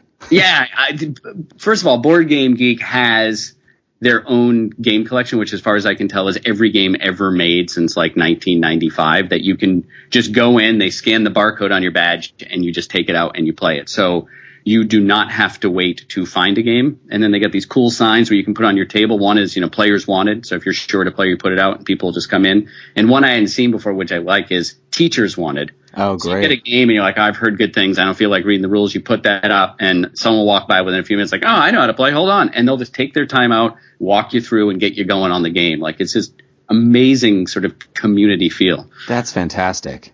Uh, and I saw on Twitter that you are playtesting Seafall there. Are you are you playing any games for pleasure or are you kind of working it? Uh, I'm mostly working it. That has to be my default th- these days. Um, which isn't to say I won't have a good time and I won't play some games, but I've got a Seafall playtest. I'm going to be running um, a few different versions of that. Being a legacy game like Risk Legacy, I have three different sets that three different groups can be kind of playing. And I've got some other games I'm working on that I'm going to be bringing out. And um, I'm on a panel on Saturday talking about owning a board game company with Eric Lang. Uh, they put me in the poker tournament tomorrow night. That's cool. Yeah. And there is a um, exhibitor hall. There's actually two of them. They had a room, and I think they've overbooked it, or, or they've you know reached capacity, and so there's another one. And it they're small compared to like a Gen Con or certainly a Comic Con because it's not about the exhibitor hall as much. So I'm also going around. I'm going to be going home with too many games that I hope to play over Thanksgiving and Christmas, and sort of connecting with publishers and co-designers, and you know, kind of doing the industry thing. So what's on your what's on your list of, of gotta pick it up at this convention to, to bring home? Um, I could not tell you right now because I walked the floor just for like an hour right now, and my answer would be yes. It's like, oh man, I like I, I live in a small town in Western Mass, and so and I'm very busy on my own game, so I don't play enough games, so I'm like really behind. So I could name a game and be all excited, and your listeners be like, that came out like 18 months ago. Like, why hasn't he played that yet? Because I'm I'm very busy making my games. Um, but I walked around and I was like, oh, I could buy that and I could buy that and I could buy that. I mean, what I'm looking for for this particular batch is stuff that my wife and kids would play, and she's a gamer. Um, we met at Hasbro, and the kids are old enough now that they can be gamers, but I can't drop something on the table that's going to be four and a half hours in like a heavy core game or something. Yeah, yeah. So you're like King of King of New York, or you know, Yeah. yeah. Um, I'm. uh, You've also just recently been. Uh, you're publishing a game that you did not design. Is that correct? This is a, a party game called Funemployed. Yeah, yeah. So I, I'm putting my toe in the water as a as a uh, publisher and as a Kickstarter guy. Is this your Um, first Kickstarter? This is my first Kickstarter, and after two days, I think the only way I can describe it is sort of like the equivalent of heroin, which is yes. when the pledges are coming in, you get this rush, and then they go away for 10 minutes or 20 minutes, and you think you're never going to get another fix. Right. Like, you know, you start hitting your email, like, come on, please, come on, I need this, I need one more. And then you get it, and everything's happy in the world again. Uh, but it's going very well. I'll talk about uh, that. But it's basically Funemployed as a is a party game, and I saw it like two years ago, maybe a year and a half ago. I said, "This is just fun. Like it's just simple and fun." It's one of those games as a designer you get mad because it's so obvious. You're like, "Wait, th- why didn't I do this?" Mm-hmm. And it was with another publisher, and they did a very limited print run, and it kind of went on a print. And the designer came to me and was looking for advice, and I was playing it at Gen Con with a bunch of people, and we were all having a great time. And I was kind of like, you know what? I want to publish this. So it was one of those spur of the moment decisions, which remarkably did not involve alcohol. Um, but I just saw how much of a good time people were having. I thought this would be a great way to put on my publisher hat, which I've been meaning to do, specifically because it's not a game I'm designing or have designed. I'm, I'm not worrying about any of the design. It's like done, just a few tweaks. We're changing the graphics, and I could really get into the whole back end of thing, which is not the glamorous side, but really I feel necessary for me to know. This is the first time that you've published something that you did not uh, create. Yeah, this is the first time I published something. Oh wow. Yeah, I mean, I have had things published when I worked at Hasbro, and I have games right now in development with publishers. So, uh, but working at Hasbro, I had a real frontline experience of what it takes to publish because the designers there are responsible for a lot of things that uh, game designers usually aren't responsible for, like the bill of materials and making sure it fits in the box and working on die lines and it, you know, and you have, we work very closely with marketing and you see how it's promoted. So there was a lot of, there was a lot of areas that I had exposure to, but I had never done myself. Um, So I'm, I have a couple partners of other ex Hasbro people, and it's really like sitting around going, "All right, how much does it cost to do freight to Canada?" Yeah. A You know- lot. a lot more than it should. I'll tell you Uh, that. it's not too bad. It, it costs a lot to ship from the United States to Canada, but if you get it there on a boat, oh. it's not horrible. I should have used boats. That's my problem. Yeah, if you use planes, if you use yeah, and so it's it's not like the it's the like necessary logistics, which is its own puzzle to figure out, and I'm enjoying it. I don't know if long term I'm gonna like fully embrace like I love pallet management and warehouse storage, um, but I, I feel like as a designer, Sounds like a Euro I'm- game. it would be a Euro game, wouldn't it? yeah. pallet manager. um, uh, you know, but as a designer, I feel like I will do a better job designing my games to do well in the market if I have taken the time to be a publisher and walked in their shoes. Right. It means that I will be thinking through all of the issues that publishers uh, have to deal with when I'm making the game and hopefully make it much easier for them. And if I really like it and it goes well, well, now I've got a small game company. Well, let's talk a little bit about the game specifically. It's a party game, and it's sort of in the vein of Cards Against Humanity or uh, Apples to Apples. It's a it's it's one of those where somebody puts down something and everybody else has a hand of cards and has to relate to it, right?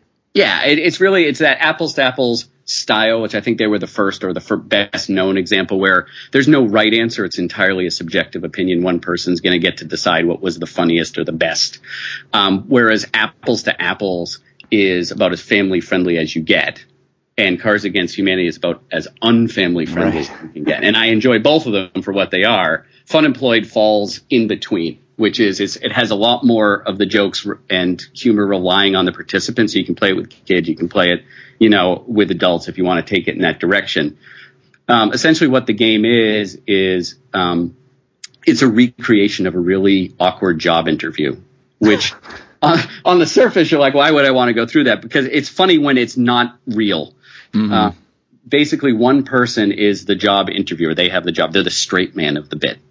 And they say, okay, and they, they have a card with a job on it that they just pick randomly. And it's usually an interesting job and it's usually a realistic job. So it might be astronaut, for example, right? It's a plausible job, but it's not something we apply to for every day. Right. Everyone else has four cards in their hand, which are qualifications um, to get the job, which range from sort of really offbeat to wildly inappropriate. Mm-hmm. Um, so I'm looking at an example right here. You might have comb over or uh, cougar. Um, nice. Both of which are on my resume. so- or uh, every problem ever. Uh, French accent, um, and then you get some saucier ones. I want to see if I can find. The whip was in there. Opium den. Opium den. Um, and what happens? You have these four cards, and there's some cards on the table, and um, you just you can substitute the four cards in your hand with some on the table. So you're basically trying to get a, a resume of four cards because after just like 30 seconds of everyone prepping, it, it becomes almost like a little improv comedy bit, which I enjoy. So it's like, okay, you, you know, Jeff, you're applying for astronaut. Your four cards are crabs, daddy issues, um, false teeth, and a dollar. And you have to actually apply an interview for this job using all four of those qualifications and somehow justify them. So I mean, you can go straight man, you can go really dirty, you can Right. basically. I mean, sometimes you just get a bad hand and you're like, I got nothing, right? Like you, like a, it's like a bit that you just give up on. Like you start talking, you're like, nope, sorry. But you go around the table and whoever created sort of the funniest pitch or the best interview gets the job. It's Yeah. like, okay, your plate of brownies, you are a calendar model, uh, you have a minivan and uh, soft hands, and you worked into a really good story of why you should be an astronaut, and everyone was cracking up. It's like, congratulations, you're an astronaut. This is exactly what I always want to do with uh, Cards Against Humanity and Apples to Apples, but the game itself is telling me not to because it's all secret. You know, it's we don't know who put those cards in. So I want to argue for my case in those games, but I can't because the game says let's make it secret. Uh, yeah, And and I also love the fact that in those games, especially Cards Against Humanity, once you've seen the crazy, shocking card, yeah. eh, you've pretty much seen the joke. The joke is done. That the joke was the card, and yeah, you can relate it in certain you know sentences or situations that you know the black cards have. But once you've seen the shocking card, it's it's sort of not that funny anymore. Yep. Uh, and it certainly has a, a short shelf life that game. But this seems like it's it's just giving you mechanisms to create new funny. That and that's really what the difference is: is apples and apples, Cards Against Humanity, and nothing against them. The the card is the joke, Yeah. right? And, and once you put it together, you. I'm sorry, I'm going to turn off my email because I'm getting Kickstarter backers, which is very exciting. making noises. I'm getting my heroin fix as Yeah. we go. Um, this is the card is the beginning of the joke, and the cards are the qualifications are designed in such a way that hopefully you can use them again and again in multi-purposeful ways. Like there's one that we're putting in, which is just taint right? Which Right. obviously means, you know, like a bad smell or a, a on your record. Some people might take the card in a different way. right. But depending on what you pair it up with for a job, you've got a different, a lot of different ways that you can uh, roll with it. I love it. That's awesome. This sounds really fun. I'm I'm I'm anxious to play, especially after reading the uh, uh, "Shut Up and Sit Down" review, which they just raved over it. Um, Yeah, they were the people at Gen Con who, uh, not, it wasn't their intent, convinced me to publish it because they were going on and on and on. And I was like, okay, they're liking this a lot. And this was before the review came. I was just watching. I'm like, rather than helping this, the designer find a publisher, I'm going to be his publisher. that's awesome. So so the Kickstarter is going on now. You're still you still have uh, you know, We, yeah, we got 28 days left. So it's it's Funemployed second edition because it had a small print run before. So if people go on and go on to uh, Kickstarter and see Funemployed and see that it was funded and done, it's not that one. yeah. It's the the second edition one. Okay. And Fun uh, Second Edition, and you are you're calling you are Iron Wall Games, or is that them? Iron Wall Games is my company. Nice. Uh, and so, tell me about. Are, are you? Do you have a lot of experience designing party games before? I mean, obviously you didn't design this, but are you a fan of party games? I really am. I mean, I feel like there's the right game for the right situation. For example, a lot of times when I'm at a Gen Con and I'm I'm working, like I'm working the floor and I'm demoing and I'm doing things. And in the game, about at the end of the day, about all I have the brain space for is the party game. Yeah. And having worked at Hasbro for 14 years, we did a lot of party games. And I would play, be involved with, co-design, polish, develop um, a number of them over the years. Like there was a game that came out in 2001 called Moods that um, I also uh, had a hand in. It came in from an inventor. I think that's another game that uh, people would like. People would like who don't mind kind of acting or putting themselves out there, like Funemployed. Yeah. Moods is out of print now, but it was a fun game where you had to say a very innocuous line in a particular type of emotion. It was almost like a line reading game. Right.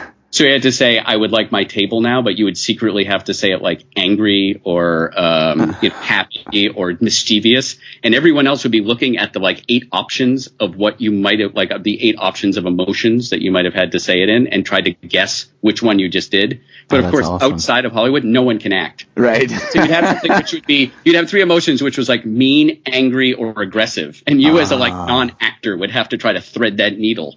oh, that sounds fascinating. Yeah, that was a fun game. That's been out of print for like well over a decade. But I worked on that. I worked on Trivial Pursuit Hmm. um, for a long time, which is you know more cerebral, but still more of a kickback, Yeah. relaxed game. I was like the editor in chief on that for like eight years. Really. Yeah. Um, I've always I've always said that Trivial Pursuit is a brilliant game with a terrible ending. It's like the yeah. the end is just brutal. just Um, trying to hit that dice roll to get on the right space.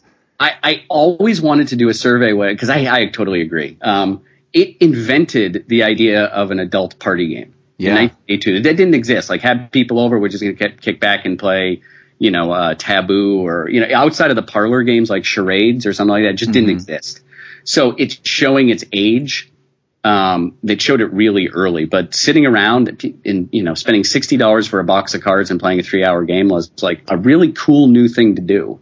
It's just, uh, you know, 30 some odd years later, it's kind of worn out its welcome in terms of the gameplay. Yeah, yeah, for sure. I mean, I, I think people still play it, and people still certainly know it. It's one of those big, you know, like Holy Trinity, you know, uh, Monopoly, Clue, Trivial Yeah. Pursuit. It feels like you know it's a big boy, but um, you know, party games in general aren't aren't something we talk about a lot on this show because I'm sort of obsessed with the strategic games, and you know, I love those those meatier experiences. But I play a heck of a lot of them, and I love party games and they're such a great way to get people who who didn't think they even were into this kind of experience to have a great time and then dip their toe into you know a little meatier stuff as well Yeah. um, and i think cards against humanity has done a great job in making people uh, be able to play card games at all you know because because so many people that would never play a board game I know love Cards Against Humanity, but it it's a game that you play a few times and it sort of gets stale.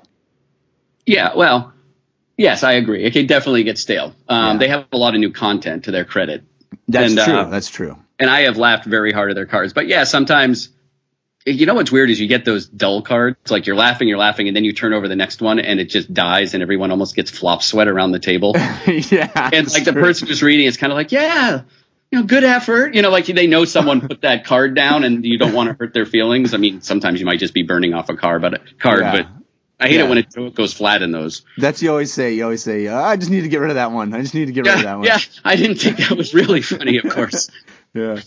Um, Awesome. Well, um, I really appreciate you taking the time out to uh, tell us about Funemployed and uh, and about BGG Con. And uh, anytime you want to come back, you are always welcome on the show. It's uh, it's awesome talking to you. well, one last thing, just to tie it all together, as we think about BGG Con and people are here to play like their full, you know, we're here for games. I walk in last night and I find uh, Scott Alden, Aldie, the guy who runs BGG. Mm-hmm. The first person I see when I'm here, like this is his show with thousands of people. He has got a headband on with some sort of magnetic clip to it, and he's dipping his head onto a board playing the most ridiculous party game I've ever seen. And he was almost like apologetic, like, "Yeah, welcome to the world's biggest gaming strategy convention," as he's got sort of this dangling thing off his forehead. and I was like, you know, I guess when it's 11 at night, sometimes you just want something silly. Yeah, that's awesome. Well, I'm I'm very excited to try Funemployed, and I wish you the best of luck with the Kickstarter. Again, the game so the game is called Funemployed, uh, like unemployed except with an F at the beginning, and it's on Kickstarter now. So thank you, and uh, hope to be back on soon. Yeah, absolutely. Uh, that's going to do it for this episode of the show. We appreciate uh, Rob being here and Brianna Wu and Christian and Zach for producing the show. Uh, thanks for listening. We'll see you next time. And until then, Think about what you put out into the world, make it a better place.